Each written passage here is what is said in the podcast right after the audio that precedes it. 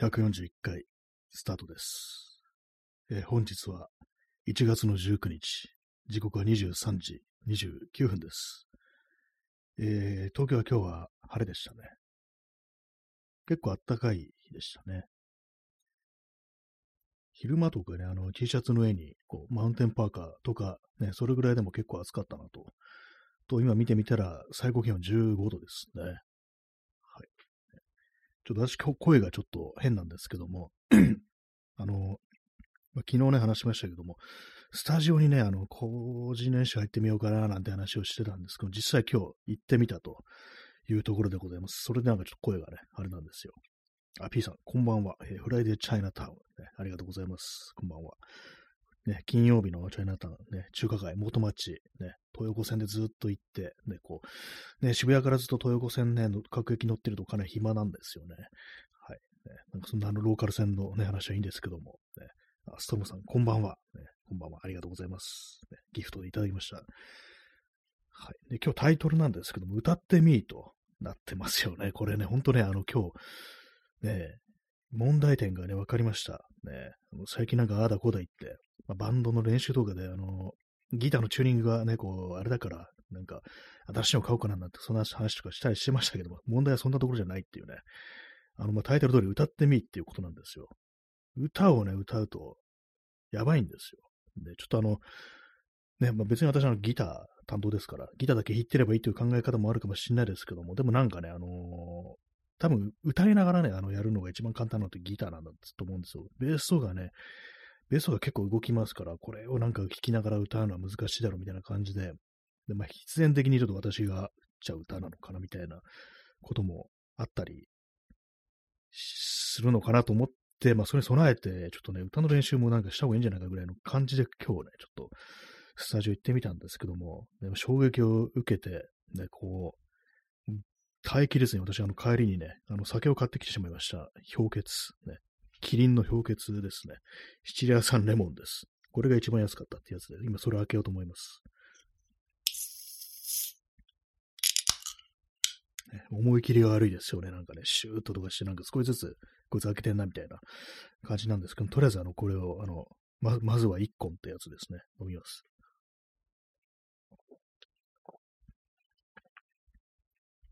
はい。あの、まあ、いくつかね、こう練習してたんですよ。練習っていうか、まあ、どんなもんか把握するみたいな感じで、まあ、あの、一応、ロックステディのバンドだったことで、まあ、結構ね、有名なというか、なんというか、私がそういう、なんかトロージャンレコーズってね、こう有名なあのレコードレーベルからリリースされてる、プレイリストとか聞いたりして、これはいいなってやつをなんか適当にこうピックアップして、あの、メンバーに、こういうのどうだろうみたいな感じで送ったりしてたんですけども、そのプレイリストの中の曲をちょっと練習したりしてました。で、前、この間のなんか先週のスタジオでもちょっとかけたりして、まあいいねみたいな、ね、感じになったんですけども、その時歌はね、こう誰も、誰もというか、あの歌わずに、楽器だけなんかこんな感じかなみたいなのを探り探りこうやったんですけども、で、今日歌うとしてはどうなんだろうと思って、あの今日それ練習してみたんですけども、誰の曲かっていうと、あの、ケン・ブースっていうね、人、結構有名な人らしいですけども、ケン・ブースの Everything I Own って曲と、あと、ね、これ私結構いいなと思ったんですけども、えー、Lady with the Starlight っていう曲があるんですけども、これをなんかね、あのスタジオの中で練習したり、他にもいろいろやったんですけども、日本語の曲とかも、うん、飽きまへんっていうね、あの感想しか出てきませんでした。他のね、他の曲の歌もそうでしたけれども、何なんですかね。あのー、高い、高いんですよ。なん、メタルかなっていう感じの高い。まあ、正確に言うと、あの、低い声は出せても、音程がなんかすごく不安定で、まあこれはなんか慣れというか練習の問題なのかもしれないですけども、なんかすっごいね、終始なんかね、裏声みたいなのでね、あの歌ってましたね、歌ってましたねっていうレベルじゃないんですけども、なんか自分の声がわからなくなって、どういうんだったらできるんだろう。なんかすごい、これ、これ変、このおじさん変なんですっていうね、その感想しかもう本当出てこなかったんですよ。ねまあ、今日初めて行ったこう、スタジオだったんですけども、嫌だな、これ聞かれてたらっていう感じでね、なんかスタジオの人の態度がなんか最初入った時より冷たくなった気がするとか、なんかそういうなんか変な被害妄想みたいなのがこう出てきたりして、まあないと思うんですけども、聞こえてないと思うんですけどもね、も私もう嫌なんだよ。マイク通さずに、あの素の声で歌いましたからね。ギターはあのアンプ繋いだんですけども、ね、そういう感じで、あの、声ね、歌ってみっていう話ですよ。ほんとこう、歌ってみると、いかに自分のね、こう、自分がやばいかがわかるっていうね、そういうとこでしたね。まあ、カラオケとかもね、まあ、行きますけども、ああいうとこだとそんな露呈しないっていうか、何ですかね。昔ここまで思わなかったんですけど、まあ、多分ちょカレーもあんのかなと思います。カレーでなんかね、変な声が変になってるんじゃないかなと思うんですけども、ね、ちょっと今、すごいしゃっくりしながら、ね、しゃない、ゲップしながらなんかお話してますけども、まあそういうわけでね、まあ、ギターは、ギターは練習すればなんとかなるっていう話です、ね。歌はね、こう、これどうすればいいんだろう。なんかね、でもなんかちょ、なんとかしたいっていうね、あの気持ちが少しこう、湧いてきましたね。ね、いかにこう、その歌というものは練習したらいいのか、上手くなるのかわかんないですけども、まあ、最初からダメな人はダメっていうね、説もありますけども、ね、私ね、あれなんですよ、家族、ね、親、母親がね、すごい音痴で、ね、子供の頃からね、母親は自分でなんか音痴だ音痴だっつって、なんかこうね、自重気味に語ってたんですけども、まあ母親だけならあれなんですけども、ある日ね、なんかあの、祖母、ね、祖母がなんかね、こう歌ってんのを聞いて、まあそれもなんかあのね、あれですよ、こう、昔のね、こう歌、日本の歌みたいなの歌った時あったんですけど、普段なんかそんなことしないんですけど、なんか思い出深い歌らしく、なんかブツブツって歌ったんですけども、まあなんかこう終わってるっていうね、感じの一切音が合ってないぐらいの感じの、まあ音痴ですよね。そうだったんですよね。まあ、まあ、それはあの母方の祖母なんですけども、まあ、母親が歌下手で、で、母方のね、祖母がね、下手でってことで、じゃあなんか、父親ど、父親とかそっちのはどうなんだって思うと思われると思うんですけども、ね、なんか思うがすごい渋滞しましたけども、ね昔ね、なんかあのー、親戚の家に行った時カラオケセットがあって、その時ね、なんかこう泥酔した父親がなんか急にあの、愛しのエリを歌ったってことがあったんですよね。まあ、それもまあ終わってたんですよね。基本的に、この音程が全く取れてないみたいな感じで。でこのな、なんだ、血筋的に言うと、もうすでにこの時点で、ね、あの、負けているっていうね、ことなのかもしんないなってちょっと思っちゃいましたね。まあ、その時、まあ、泥酔してたからわかんないですけども、でもね、酔っ払ってにしてもそれはくらいのレベルの、しかもなんで愛しの襟なんだよってね、そんなに聞いてたかみたいなぐらいのね、感じだったんですけども、まあ、とにかく下手だったというね、なんかこう、そういう思い出があるんで、もしかしたらこれ、ね、自分は音痴なのではみたいなね、そういうことをちょっと思ってしまいました。まあ、ただ正確に言うと、あの、一般的なあの、声の高さで歌うとかなり不安定。で、なおかつなんかあんま声が良くない的な感じなんですけども、限界までね、なんか裏声みたいな感じ高くすると、ちゃんと音程が取れるっていうね、ことに気がつきましたけれども、そんな分かったからどうだって言うんですよね。そんな高い声でね、なんか歌ってるのおかしいしっていうね、まあなんかそんなオチがつきましたね。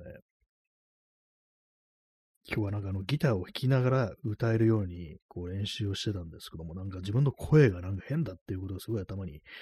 ね、言ってしまい、なんか、実り、実りはありましたね。自分の歌やばいみたいな、それに気づけたんでいいんですけども、はい、まあ、そんなあの、そんなあの、スタジオの個人練習でした。初めてなんかね、こう行きましたけども、ね、緊張しますね。あの、誰、誰かがなんかやってくれるって今、そういう気分だったんですよ。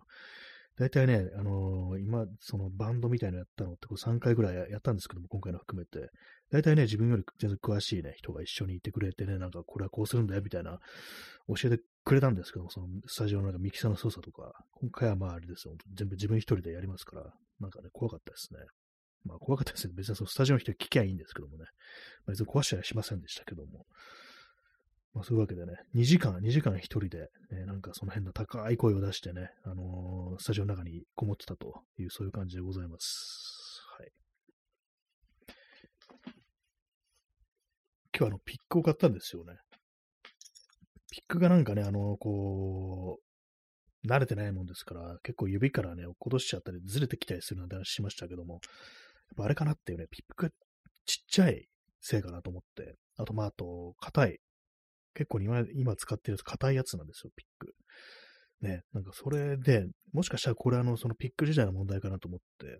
結構大きいやつ買ってきました。あの、フェンダーから、フェンダーのね、なんかこう、ミディアムっていう硬さの、ではなんかおにぎりみたいな形してる、ちょっと大きめのね、ピックを買ってきたんですけども、これをね、使ったらね、やっぱ問題解決しましたね。結構なんかあのー、ピックを持って手首にスナップを効かせて、チャカチャカチャカってやるのがね、この今までの課題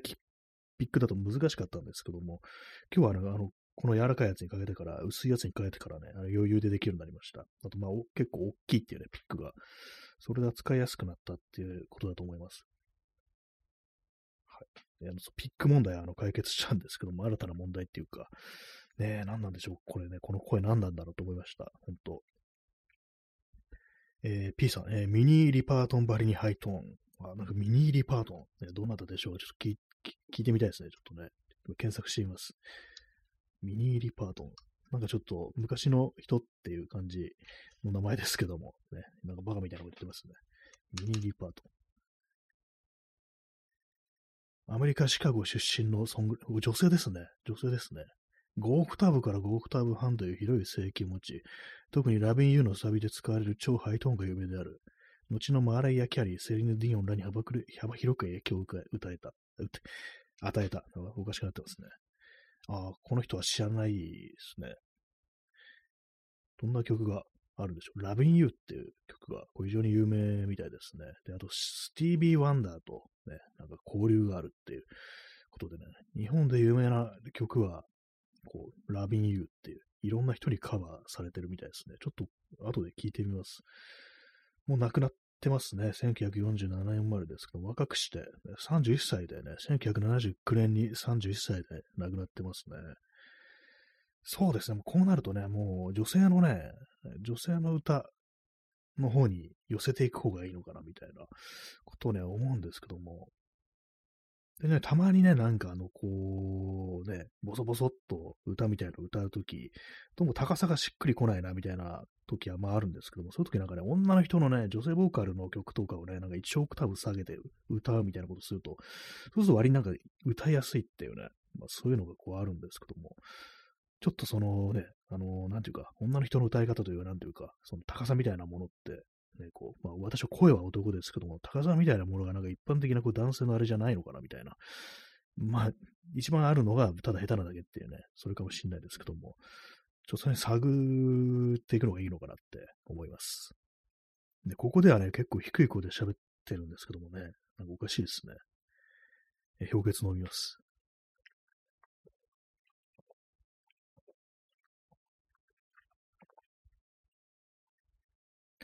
ねえなんか本当わかんないですね。本当本当ボイストレーニングとかね、受けたいなと思いました。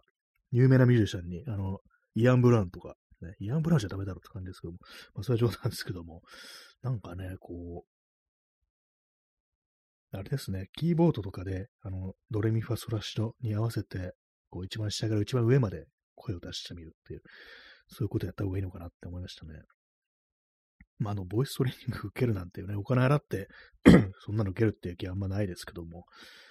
ねまあ、あの、ね、担当がギターですからギターの練習しろよっていうね、こう話なんですけどもね。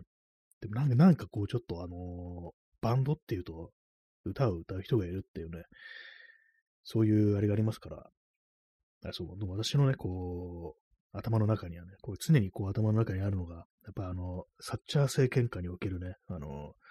イギリスのね、サッチャー政権下におけるあの労働者階級から、こうなんかいろいろ花開いた音楽文化みたいなのがあったり、頭にあったりして、まあ今悪い時代だから、なんかそういう下からね、下からなんかこう、あれですよ、本当 Shout to the Top っていうね、まあスタイルカウンシルのあれですけども、まあね、あの、そういう考えが頭にあるんですけども、やっぱなんか歌みたいなものがあると、やはりいいだろうみたいな、そういう気持ちがこうあったりするんで、別に私が歌わなきゃいけないわけじゃないんですけども、ただ、ちょっとあのー、担当する楽器的にね、あの、やっぱベース、ベース弾きながらなんかこう歌うのとか、ちょっとむずいのかなみたいなね、こう、まあ、今、こうやって一緒にやってるね、こう、友達はそのベースとか、こう、弾けますけども、歌もね、歌もできるんですよ。でもなんかね、ちょっと難しいからみたいな、結構そのロックスイードが割と動いてるっていうね、結構歌と両立するんだと結構むずいのかなみたいな感じだったら、まあ、リズムだけのね、こう、ちゃっちゃってやっただけの私がこう歌うってのが、まあ、なんかこう、ね、やりやすいのかなと思ったところ、なんかこんなね、ことになってるってわけですね。ダーマさん、えー、スペシャルズとか、そうですね、そう、まさしくね、そういうのがこう頭にこう、あったりするんですけども、ね、ああいう感じ、やっぱなんか歌、歌がね、あると、歌があるとのメッセージみたいなものがね、こう出てきますからね。ね、なんかね、こう、そういうとこ考えたりするんでね、やっぱ歌みたいなのあったらいいんじゃないかなと思いつつ、ね、むずいって感じです。ダーマさん、レイシストフレンド、ね、スペシャルズのね、こう曲でね、お前の友達にもしそういうね、そう差別主義者、レイシストがいたら、そのネストはこう、目を切っちまえってね、確かそういう曲だったなというふうにね、こう思うんですけども、まあ、なんか悪い時代のね、になんかそういう感じで、こう、なんかメッセージみたいなものを発信したというところで、ね、なんか、そういうの割となんかこういう時代だと、まあ、頭に浮かんでくるなって感じなんですけども、ね、なんかこうあれですね、あの、遊びでなんかね、ちょっとスタジオで音を出してみようなんていう風に始めたのが、なんかちょっと私がなんか変なこと言ってね、なんかハードル上がってるんじゃないかみたいな、ちょっと今不安になってきましたけども、まあなんかどうせやるんだったら、ちょっとそういう感じでなんかね、なんかそういう、まあスタイルじゃなくて、なんかもうアティチュードですよね。まあそれだけでも、ね、なんかこう、ね、思うだけでもいいんだっていうね、感じはね、実際はできなくてもところなんですけども、ね、気持ちの上ではそういうふうに思っていって、なんかまあ、やってるのは遊びなんですけどもね、そういうふうにやるのがいいのかななんていうふうに思ってるという感じでございます。はい。ちょっと耐えきれないので飲酒します。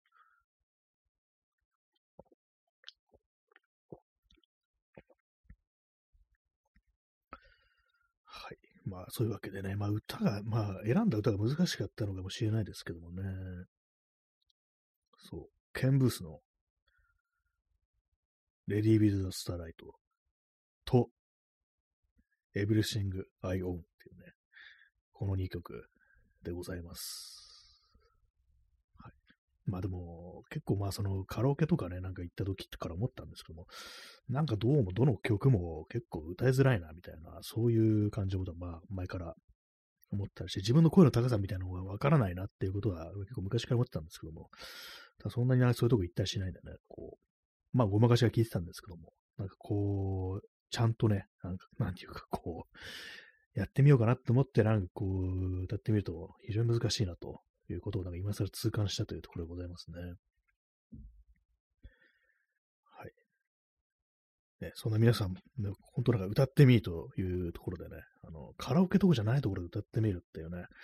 それやってみたらいいのかもしれないですよっていう話でした。ね、いいのかもしれないですよっていうわからないですけどもね。そう、まあ、シンプルに声の高さがこうわからないっていう話でした。ね、ここではね、この喋ってる時は結構低いのに、ね、なんかすごいこう、裏声みたいになってるっていうね、なんだよこれっていうね、なんか音痴のロットシャーとかみたいな感じでね、なってますからね。なんかいつも私がなんか思い出せない、あの、ボーカリストを思い出しました。その今言ったロットスチャートですね。ロットスチャート、ないつも忘れるんですよ。ね。頭文字が R だったことだけ思い出して、なんかいつも名前が思い出せないんですけども、えー、ロットスチャートでした。はい。飲酒します。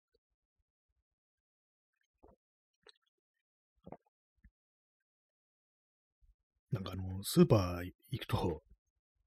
ストロングゼロが安すぎるっていうね、100円切ってましたね。大丈夫なのこれって思いましたけども。一番安いから思わずちょっと買いそうになりましたけどもね、さすがにちょっとこれは、これは具合悪くなるだろうと思って、ね、こう、やめましたね。氷結、ね。間違いないですね。これならなんか、あんま残らずにっていうね、一番まあ、ちょうどいい感じの、私にとってはね、お酒なのかなっていうところあります。まあ今日ね、2時間練習しましたけども 最初1時間にしようかなと思ったんですけど、やっぱちょっと短いですね。なんかね、こう、セッティング動画してると結構すぐにね、なんか15分、20分経ってたりして、2時間ぐらいはこうないとって感じなんですけども、まあ1時間ぐらいはね、なんかその、あれですよ、こう、歌いながらやべえやべえってね、言ってるだけでしたね。で、やっぱりなんかね、バカみたいなのが、あの、スタジオに入った時もなんかツイッター見ようとするっていうね、思わずね、あの、あ、いかんいかんって感じで、ね、ああ、いかんだ、こんないかんいかんっていう、あの、ね、井の頭頃みたいな感じも閉じましたけども、ちゃんと全部の時間をその練習するのに使えようというね、そういう感じでこう、ね、やってました。ね、まあ、ただ一つ言えるのは、こう、フェンダーの、ね、ピックはいいぞという感じですね。ミディアムっていう硬さですね。あの白いのを選びました。私ギターが白なんですけども、ギターが、ボディが白っぽいとか、まあ、クリーム色みたいなやつで、でピックガードっていう部品がね、こう、前は赤の別光みたいなやつだったんですけど、今、こう白いやつに交換して、まあね、まあ、全体的に白っぽくしてるという感じで、まあそれに合わせてピックも白にしたというね、ところでございます。ピックってなんか1枚100いくらからなんですね。そう考えるとこんな小さいね、あの、樹脂の、こう、板に100円かっていうね、なんか若干思わなくもないですけどもね。はい。私はピックをなんかそのスタジオを持っていくとき、あの、財布の中にこう、入れてますね。なんかあの、うまいね、こう、収納するところがなくって、なんかでも作ろうかなと思います。余った生地とかで。はい。まあそういうわけでね、あのー、スタジオに行個人練習始めて入って歌ってみたらなんかこう、ね、あの、終わってしまったというところでございますけども。まあでもなんかちょっとなんかね、なんとかしたいというね、気持ちはやっぱありますね。ね、どうすりゃいいんですかわかんないですけども、ね、それこそなんか練習、ね、こう、なんか自分の声がどのくらいなのかっていうのが分かってないみたいな、そういう感じありますね。低く、ちょっとね、低めの感じで歌おうとすると、ほんとすごい不安定になるっていうのがあって、それ、なおかつなんかす、すごい、ね、なんか、下手に聞こえるっていうね、声が良くないんですよ。ね。はい。まあ、まあ、自分の声だからね、なんかそういう風に聞こえるのかもしれないですけどもね、まあ、最初ね、まあ、このラジオトークとか最初始めた時とか自分の声耐えきれないようなもんでしたけど、まあ大丈夫になりましたからね。その感じ、まあ歌もね、そういう風になるのかもしれないですけども、まあでもなんかね、ほんと音楽ってね、歌は大事なんじゃないかなと思うんですよね。特にバンドみたいなところではね、こう、一緒にボーカリストっていうものは、ね、こう、私はなんかね、私の好きな音楽だと やっぱりね、あの、花のあるね、やっぱりロックスターみたいなのが私好きなんですよね、基本的にね。だからね、なんかこう、それでまあハードルが高いっていうのがあるかもしれないですけども、ね、まあ、誰か、あの、よそから連れてくるとか、ね、あとはなんか無理やりなんかこうね、あの、ね、すごい難しいけれども、ね、ベースとかキーボードとか、ね、他の楽器やりながらみたいなね、感じでこう歌ってもらうみたいな、そうにした方がいいのかもしれないですね。はい。まあの、楽器弾きながら歌うってね、できる人はできますからね、ベースとか、とか、ベース弾きながらとか、あとドラム叩きながらとかね、こう、できる人いますからね。私もね、前にやってたあの、バンド、ね、一応まあやめてはいないんですけども、ね、あの、ドラマはね、あの、ドラム叩きながらね、あの、ちゃんとコーラスとかしてましたから、よくできるなってね、なんかそんな話をしたことがあるんですけども、ね、私あれ全然できる気しないですね。二つね、同じことをね、あの、同時にできないっていう感じ、タイプのね、こう人間なんで、すごいなと思うんですけども、カーペンターズじゃないんだからっていうね、ドラム叩きながら歌うってすごいなってね、こう思うんですけど、まあできる人はできるでしょうね、あれね。まあ何でも才能だっていう風に言われたらね、こう、立つ瀬がないですけどもね。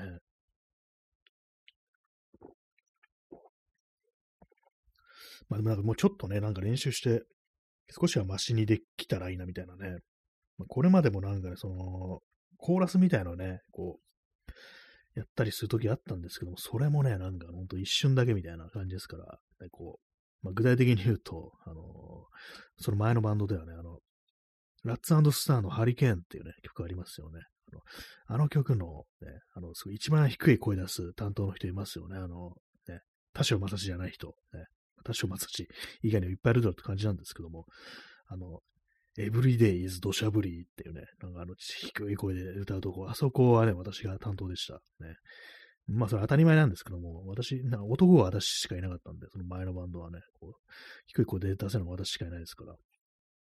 それとか、あとね、それより前のバンドだと、あの、ミッシェルガン・エレファントのGet Up Lucy という曲やったんですけど、それのね、あの、 Get Up Lucy っていうね、そこだけ、ね。まあ、そういう感じだったんで、歌が下手とか、こう、下手じゃないとか、そういう、わかんなかったんですよね。という、それがね、なんかこう、今、今ね、今、こう、やばいっていうことに、改あら、ね、改めて気づきましたというね、そういう話です。ちょっと辛いんで、あの、飲みます、酒を。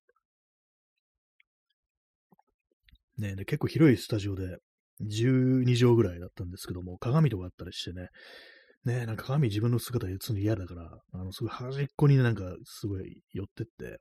椅子座ってなんかね、こう、なんか高い声出してるっていうね、そういう感じになってましたね。もう助けてって感じに、ね、なってましたね。あの隅っこでね。はい。まあそういうわけで、でもなんかこう、新しいことま、今までやってないことをやったなって感じですね。個人練習とか今まで行ったことなかったんでね、まあちょっとハードルはなんかこう下が下がったのかどうかわかんないですけども、でかい音出したいときはあそこ行けばいいんだみたいなね、感じになりましたね。ね、ちょっとまあゲップしてますけども。はい。まあそういう感じですね。23時54分、1月19日ですね。はいねどう、うん、歌の練習かっていうところですよね。まあ、あのね、ちょっとミニーリパートンと人の歌、ちょっと聞いてみようと思います。まあ、高いね、声っていうと私思い出す、なんか結構メタルの人ってのが入っまあ、あの、x ジャパンの都市とか、なんかこうね、思い出すんで、もう、まあ、あの、ね、あんな、あれは、ね、すごく難しいですけども。ね、なんか変変な、なんかこう、中途半端な高さなんだっていうふうに思いますね。なんか後ろでなんかね、あのー、高い声でね、コーラスしてる男男性の、男性コーラスの感じなんですよ。うまくいった時でも。ね。これ表に出てきたら変だぞっていう感じのね、こう、声が、こうしか出てこないという感じなんですよね。あ耳かきさん出遅れました。ありがとうございます。ちょっと今日歌ってみるというタイトルになってますけども、ちょさっきまでね、あの、スタジオに個人練習がやってて、で、自分の歌がやばいというところことに、あの、今更気づいたっていう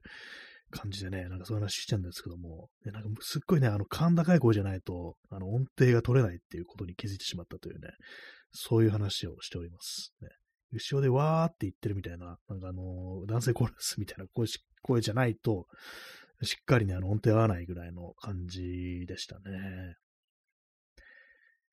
はいまあ、3曲ぐらいで、ね、なんかこう練習、ね、歌の練習、まあ、3曲でもないかな、いろいろ練習したんですけども、ね、むずいと、しか言いようのないこう結論がこう出てきたなというね、感じですね。それに耐えきれなくて今、の酒を飲みながら今今日ね、この放送やってるという感じでございます。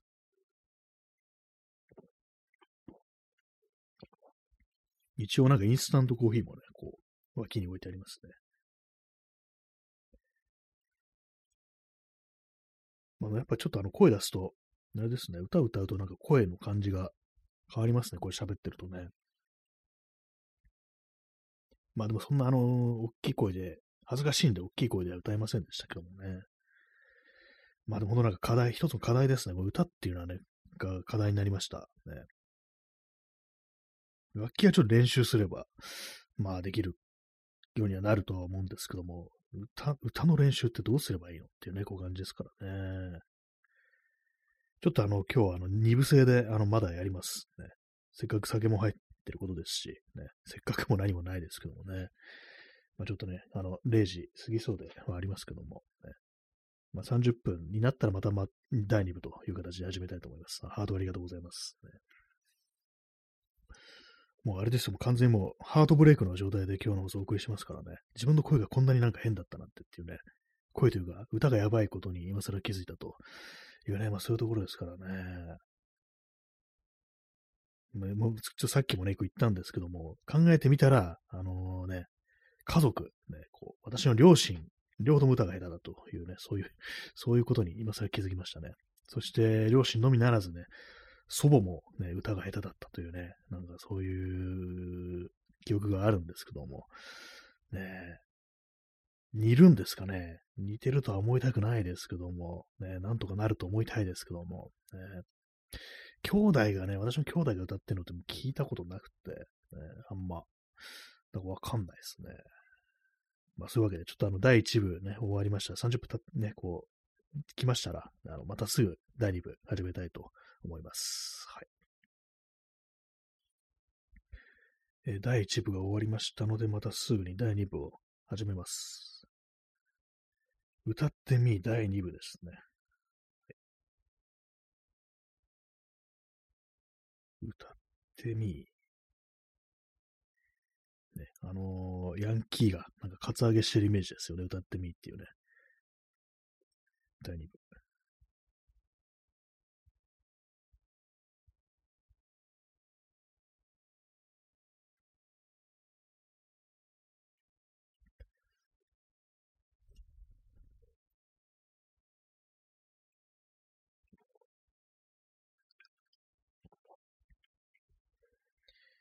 えー、第2部始めております。ね、まあ、右かきさん、今来ました。ありがとうございます。ね、さっき、先ほどもおられましたけども、今来ましたと改めて言うっていうね、いいですね。ありがとうございます。あ川添眠さん、いい声ありがとうございます。ね、嬉しいです、ね。歌うと変ですよっていうね、感じですね。歌うと変な声です、私。ね、何なんですかね、これね、不思議な感じしますけども、ね。喋ってる声と歌う声は、どうも人間違うようだということに今更こう気づきましたね。そんな感じでね、歌ってみ第2部です。歌ってみっていうのはあれですね、あの、ヤンキーがカツアゲしてるイメージですね。あの、飛んでみっていうやつ、やつ、ね、なんかよく昔あったらしいですけども、要はなんかあの、ポケットにお前小銭入ってんじゃないのかみたいなね、飛んだらチャリンチャリンとどうするみたいな感じで、飛んでみって言うっていうね、なんかそんな話を聞いたことあるんで、まあそれの、それをカツアゲの歌バージョンということで歌ってみというね、よくわかんないですけども、そういう感じでね、こう、歌ってみって今言われたら私泣いちゃいますね。まあ、なんだその、なんだその高い声をやってね、こう言われちゃいますからね。もうね、あの、耐えきれなくって、こう、飲酒しながら今歌、歌、歌、歌じゃないやね、喋ってると、ね、この放送やってるという感じでございます。はい。えー、なんかこう、どう、ね、どう練習すればいいんだろうっていうね、こう感じですね。ね、今日ね、こう、そのスタジオで結構重点的にね、やってみたのが、こう、ケン・ブースという、ね、こういう人、ね、こうレゲエとかロックステディのね、シンガーですよね。まあ、私よく知らないですけども、の、 Everything I Own と、あと、 Lady with the Starlight っていうね、まあ、これ結構いい曲なんですよ。ね、レコードレーベルのね、こう、トロージャンレコードっていうね、非常に有名なレコードレーベルから出てる、こう、プレイリストとかを聞いたら、まあ、これいい曲だなと思って、こう、ね、聞いてみたんですけども、ね、それ、これどうだろう？と思って歌ってみたら、なんか、うわ、声高みたいなね、感じになったという、オチでございます。レディ・ウィズ・ザ・スターライトっていうね、どういう意味でしょうか？まあ、そのね、あれですよね。非常にまあ、いい女だと。まあ、そういうことなんでしょうね。ロックステリーの、こう、ね、定番曲らしいですからね。ちょっとあの歌詞をね、こう検索してみてます。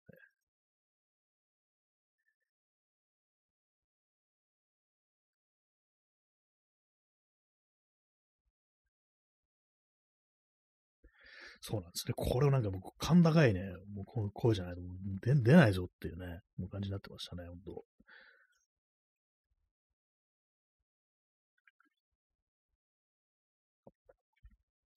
えーダーマさん、えー前者は原曲がブレッドで、えーボーイ・ジョージもカバーしてます。 Everything。あ、 Everything I Own っていうね、曲。なんかそうですね、あの、検索したらなんかブレッドっていうね、なんかバンドなのかなんかちょっとわかんないですけども、どういう人たちのね、も出たりして、元がそうなんですね。ケンブースはじゃあカバーなんですね。ボーイ・ジョージ、そうですね、ボーイ・ジョージもなんかね、こう YouTube で検索して出てきてて、で、ちょろっとしか聞かなかったんですけども、で結構まあ、有名な曲なんですね。ブレッドっていうね、パン、パンですよね。パンの曲っていうね、あれですけどもね。ブレッド、ブレッドの方はね、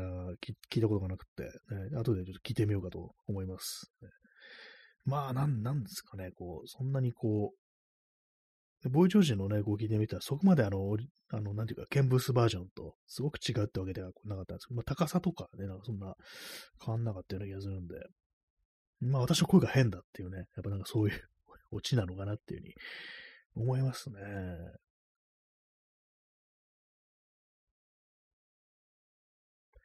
ねなんかそう、ね、こう、むずいですね、っていう話ですね。はい。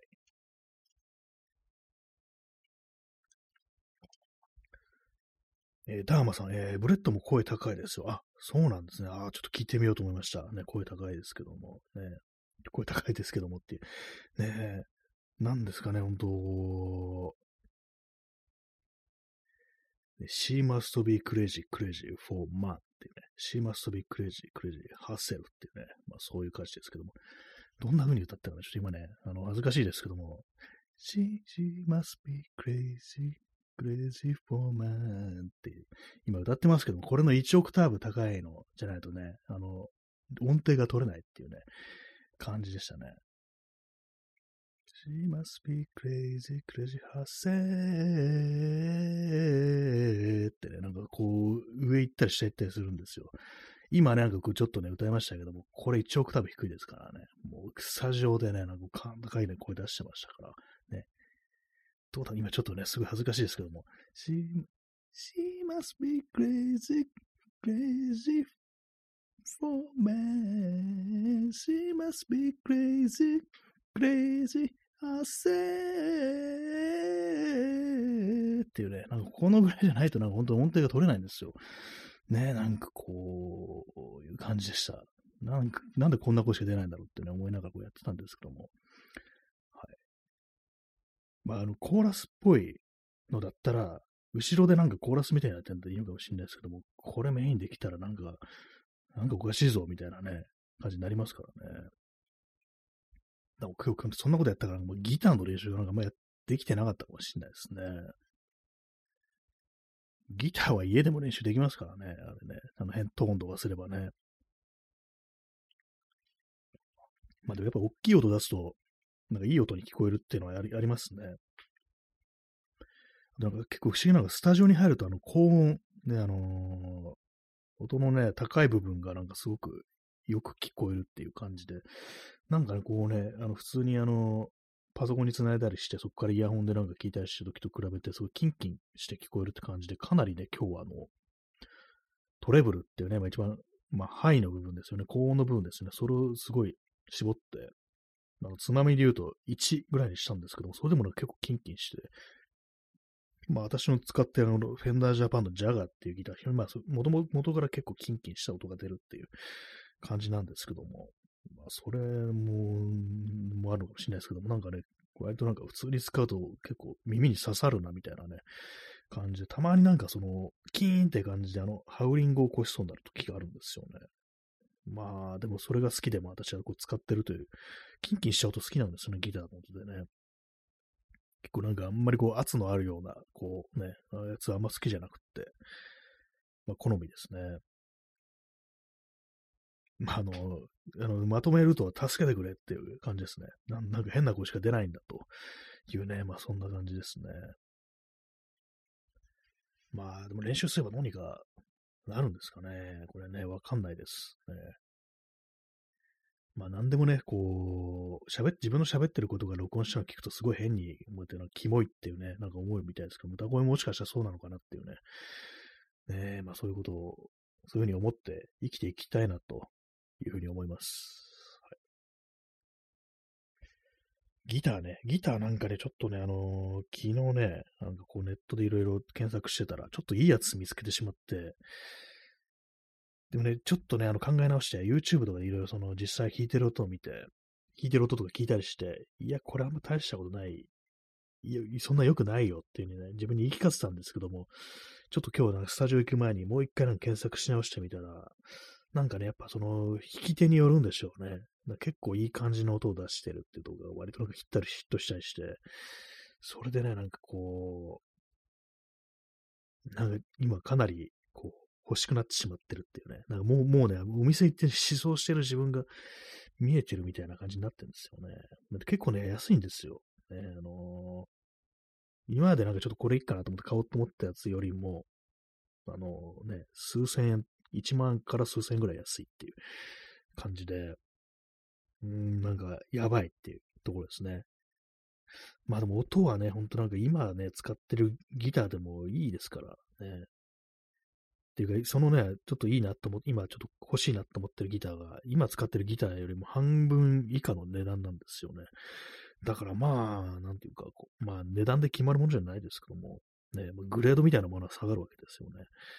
え、あとまあ年式みたいなのもありますから、まあ、全然ね、やっぱ今、こう、私が所有してる方が古いんで、古いイコール、まあ、あの、木がちょっといい感じに乾燥していい音が出るみたいな、そういうのがこう、ギターにあるらしいんですけども、だからまあ、なんていうんですかね、うんまあ、安定はしてるだろうけれども、なんか味わいみたいなのはやっぱこう、ね、あの、今使ってるギターの方がこう不安定だけれどもいいっていうね、まあそんなことなのかもしれないですね。はい。まあでもチューニングが狂いやすいってのは結構ね、でかいですからね、なんか気になるんですよね。はい。あ、チャンスさん出遅れました。ありがとうございます。ね、今日はあれです。歌ってみというタイトルにある通りで、今日はあの、スタジオに個人練習行ってたんですけども、そこで自分の歌をね、聞いて、聞いてというか自分で歌ってるんですけども、ショック受けたという感じですね。なん、なんだこの声っていうね、感じでね、た、高えっていう。普通の声を歌おうとすると、なんかね、でもなんかおかしいんですよ。なんか高さがおかしいんですよね。普通の声がないんですよ。低いか高いかみたいなのしかなくって。ね、なんかよくわかんないんですけども、ね、甲高い声で、なんかあの、昔のレゲエの曲とか、こう、ね、こう、歌ってたわけです。それでな、なんだって、ね、こう自分で、に、ね、こう、思ってね、ショック受けて、あの、今、氷結 350ml を飲みながらこの図やってるという感じです。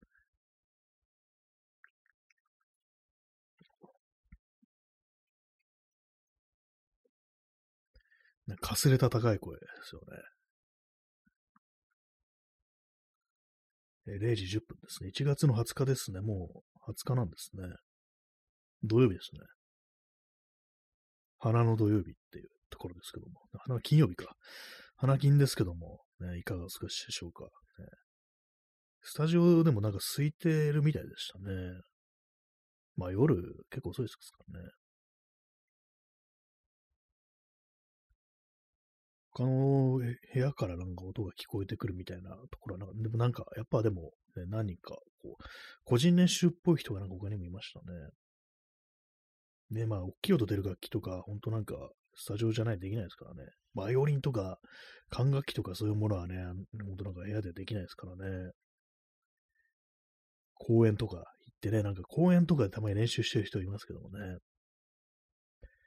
前にね、その、ジョギングしてた時期があったんですけども、この話何度もしてますけども、そのね、いつも私がジョギングする公園で、ずっとなんかね、こう、イーグルスのね、こう、歌を練習してる人がいて、まあ、あの時もまあ、ほとんど毎日あの、そのジョギングしてたんで、もう一生分のね、あの、イーグルス聞いたなっていう感じでしたね。で、まあね、結構ね、私も1年ぐらいね、そのジョギングやってたんですけども、その人もなんか結構ね、同じぐらいの期間、ね、あの、そこで練習してて、なんか上達してませんでしたね。今ね、心が痛くなってきましたけどもね、なんか今、今まさしく自分が今日歌を歌ってきたという、練習をしてきたということでね、えー、なんということでしょうというね、まあそういう言葉しか出てこないですね、本当にね。まあ、飲まずにいられないという感じで今、氷結を飲んでます。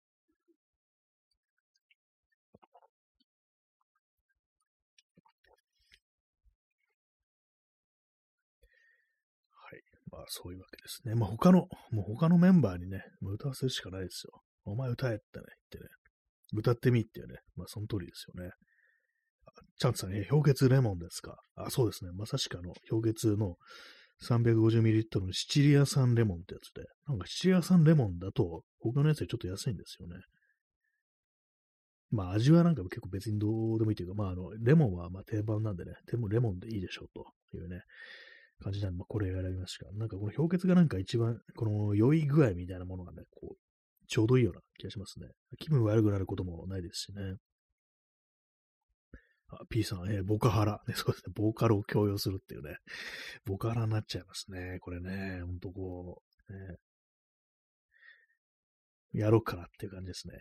歌えってね。流行歌を歌えってやつですね。昨日なんかその、漂流教室のね、こう、関谷さんのね、さん付けしちゃいましたけども、話ありましたけども、流行歌歌えって言ってね、もう強要しようかなと思います。ね、こう、まあそういう感じでね、あのー、何ですかね、本当歌は難しいなってね、ほんと実感しましたね、これね。えー、ストロムさん、えー、関谷様と言ってみろってね、もうその感じちょっと行こう。もうバンドでなんかそういう狂犬を振ろうかなっていうね、感じですね。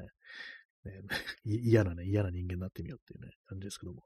でも流行歌を歌わせるだけじゃ済まずにね、新谷様と言ってみろっていうね、ちょうど谷の字が同じだしっていうね、漢字同じだしっていうところでね、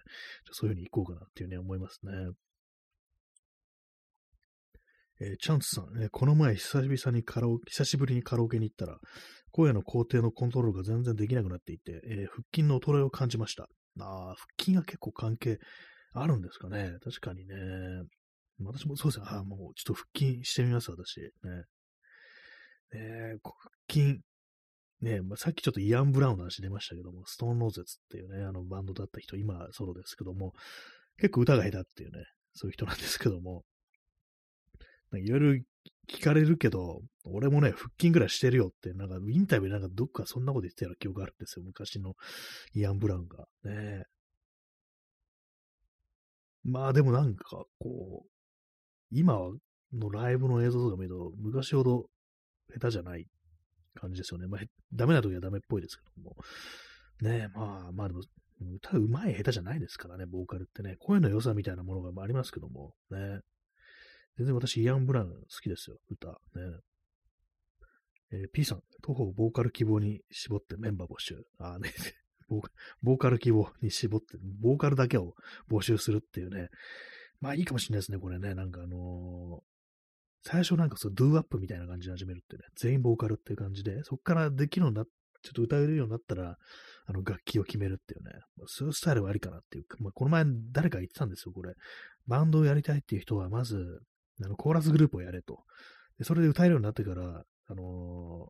ー、楽器をね、あの、じゃんけんで決めろってね、なんか、そういう話をしてる人いて、まあなんかわからんでもないな、みたいなね。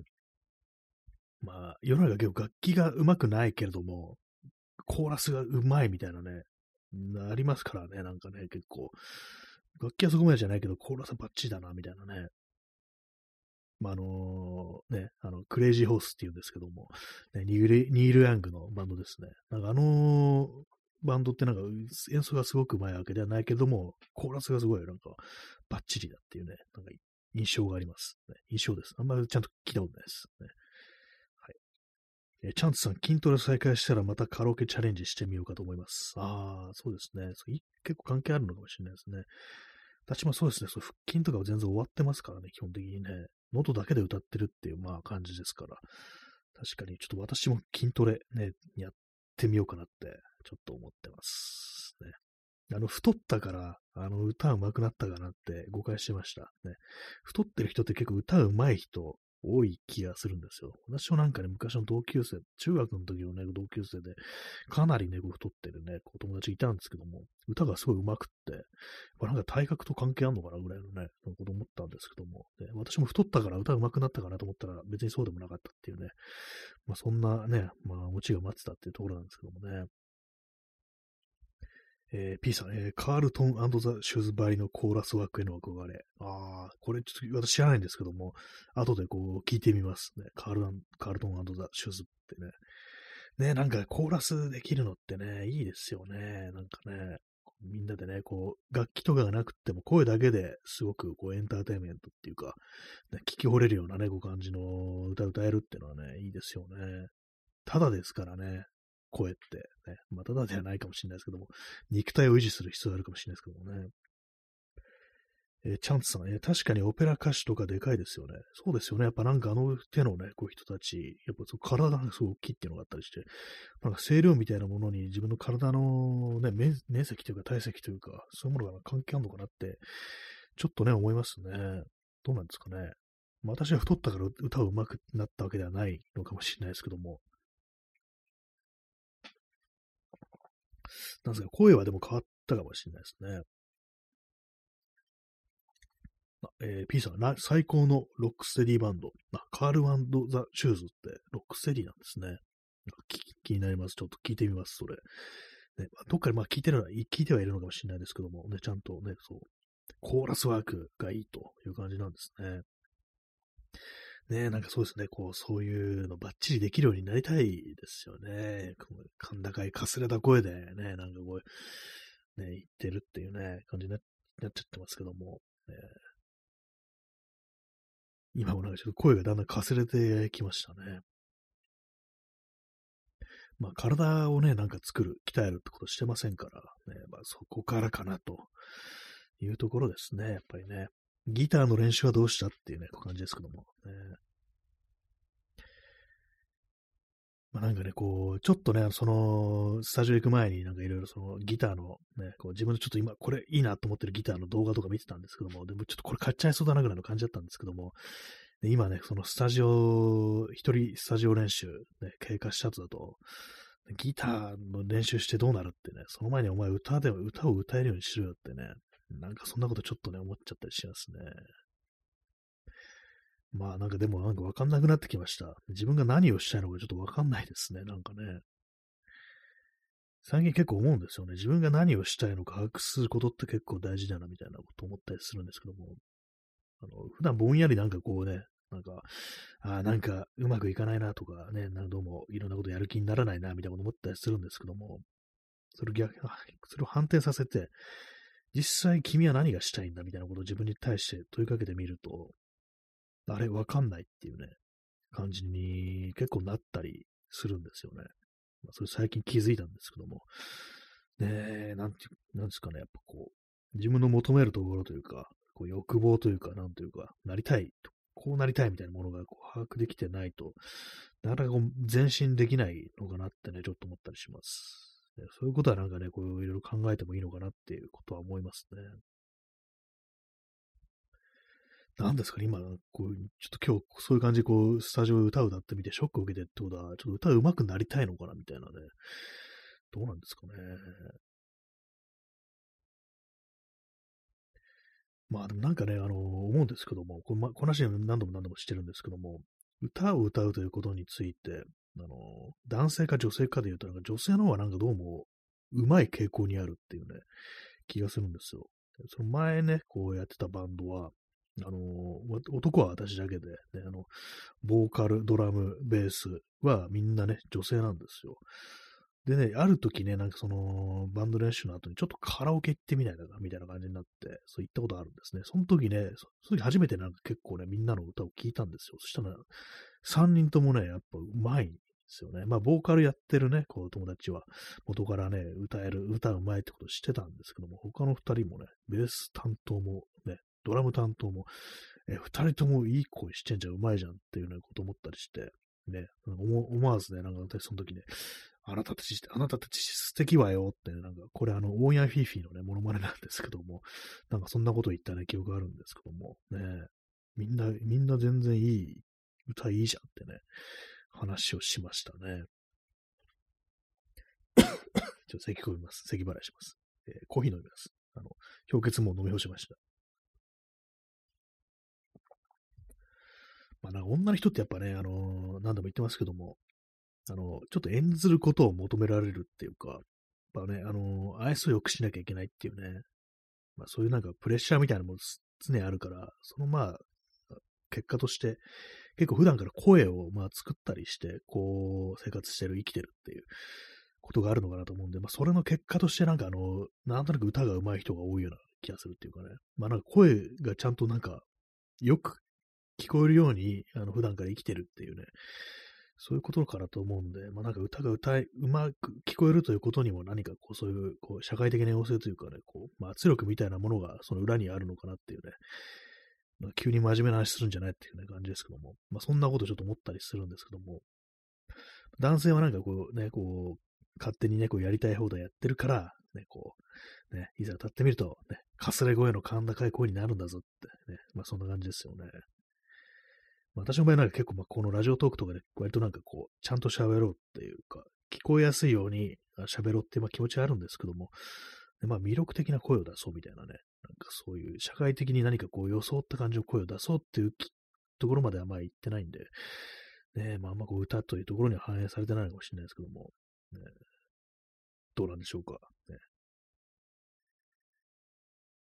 もうみ、皆さんも歌ってください。ね、歌ってくださいってわかんないですけども。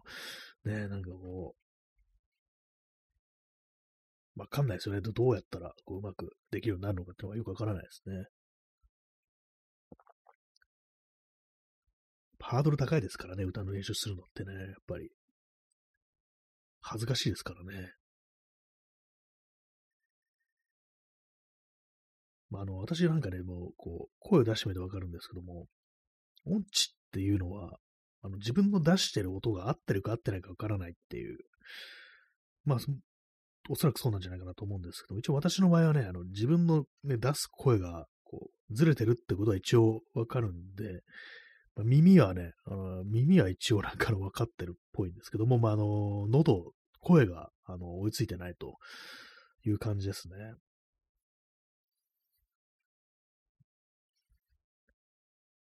まあ、そんな感じで今日は、あのー、ね、スタジオの個人練習という感じですけども、なんか本当完全にこう新たなる課題、しかもなんかすごい大きいね、山みたいなね、こうハードルが、なんかこう、急になんか目の前にね、ブワーっと出てきたなっていう感じですね。ギギターはね、あの、練習すれば なんとかなりますけども、ね、よっぽどじゃなければ、ね、歌は難しいなっていうね、ところですね。まあ、私もそんな耳がね、良くないですから、あんまりそうちゃんとなんか聞き取れるタイプの耳ではこう、ないですからね。っていうのは、まあ、あの、なんかそのセンス的にね、あの、あの聴力がどうのこうのってわけではなくて、ね、まあ、歌ってみーというね、感じでね、今日、第2部ですね。まあでも一人やってても結構2時間って割とあっという間ですね。まあ、片付けとかね、そういうの含むと、なんかね、なんだかんだ20分ぐらいはね、なんかこう、あだこだやってるっていうね、なんかこういろいろ操作してるって感じで、実質練習時間ってものはこう1時間半ぐらいみたいにね、思った方がいいのかもしれないですね。はい。ね一体どうなるんでしょうか。ね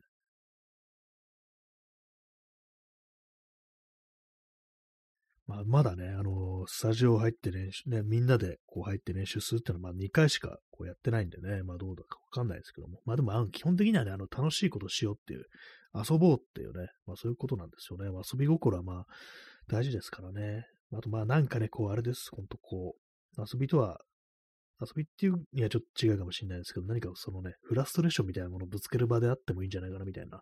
ことは思ったりします。でっかい音出してね、なんかね、それでスカッとするみたいなね、そういう感じのね、あれで今いいのかなっていうふうに思います。あんまりね、こうハードル上げすぎても嫌になっちゃいますからね。まあ基本にあるのは本当なんかの、楽しいことしよう、ね、遊びなんだっていう、そういう気持ちですからね。何でもこう遊んでいかないと、ね、面白くないですからね。楽しいのが一番っていう、そういうのは思います。そんな中でも、こう、うまくできたら、なんかよ、もっとね、いいよねっていう、まあ、それだけなんでね、もうこうできないから、これはもう意味がないんだ、みたいにね、こんなことやっても意味、何になるとか、そんなこと思っちゃいけないんですよね。ただただね、こう、音出してるだけで、楽しいんだからいいじゃないかっていうね、まあ、そういうところでございます。はい。インスタントコーヒーを飲みます。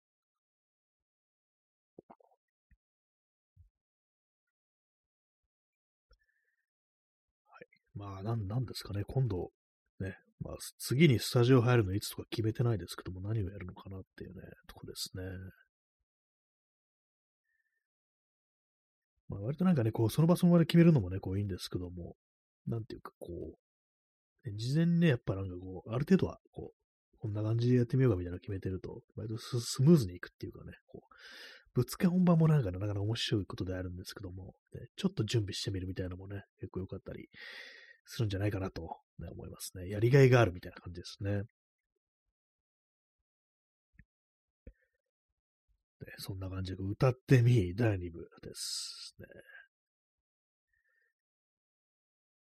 そうですね。もう完全に私はもう完全にギターだけをやるというね、こう気分で始めたものですから、ね、こう、なんかこういう展開かになるとなんかね、不思議な感じもありますけども、ね、まあなんかね、いい機会ですよ、本当ね、何のプレッシャーもないわけでね、いつもね、普段仲のいいね、こう、友人同士でこういうのやってるわけですから、ね、うまくできなくてもいいんだからっていうね、まあそういう感じでね、とにかくまあ楽しんでいくって言えば、そういう姿勢が第一にあるわけですから、ね、あんま気にしても仕方ないやって感じですね。まあ、気にしてるわけではないですけどね、そんなの別に凹んでるわけではないんですけども、なんかもうちょっとうまくね、できたら楽しいだろうな、ぐらいの感じではありますね。あと、まあ、あの、ギターはね、あれです、ピックで結構ね、そのややりやすさ、ね、こう、変わるなって思いました。ね。今まであんま自分に合ってないピックを使ってたなってことをね、今日気づきましたね。はい、まあ、ギターね、新しいギター買うかどうかわかんないです。ね、でもちょっとね、まあ、かなりぐらっと来てるところではあるんですよ。まあでもその前なんかカメラとかもね、買い替えたいですから、ね、なんか、散財するのもちょっと、あれかなってみんな気持ちはあるんですけども、ただ結構安いんですよ、そのギター。ね。まあそんな感じでね、あのー、今日はね、終わりたいと思います、ね。自分の声にショックを受けた回であるという感じでございます。それでは、えー、さようなら。おやすみなさい。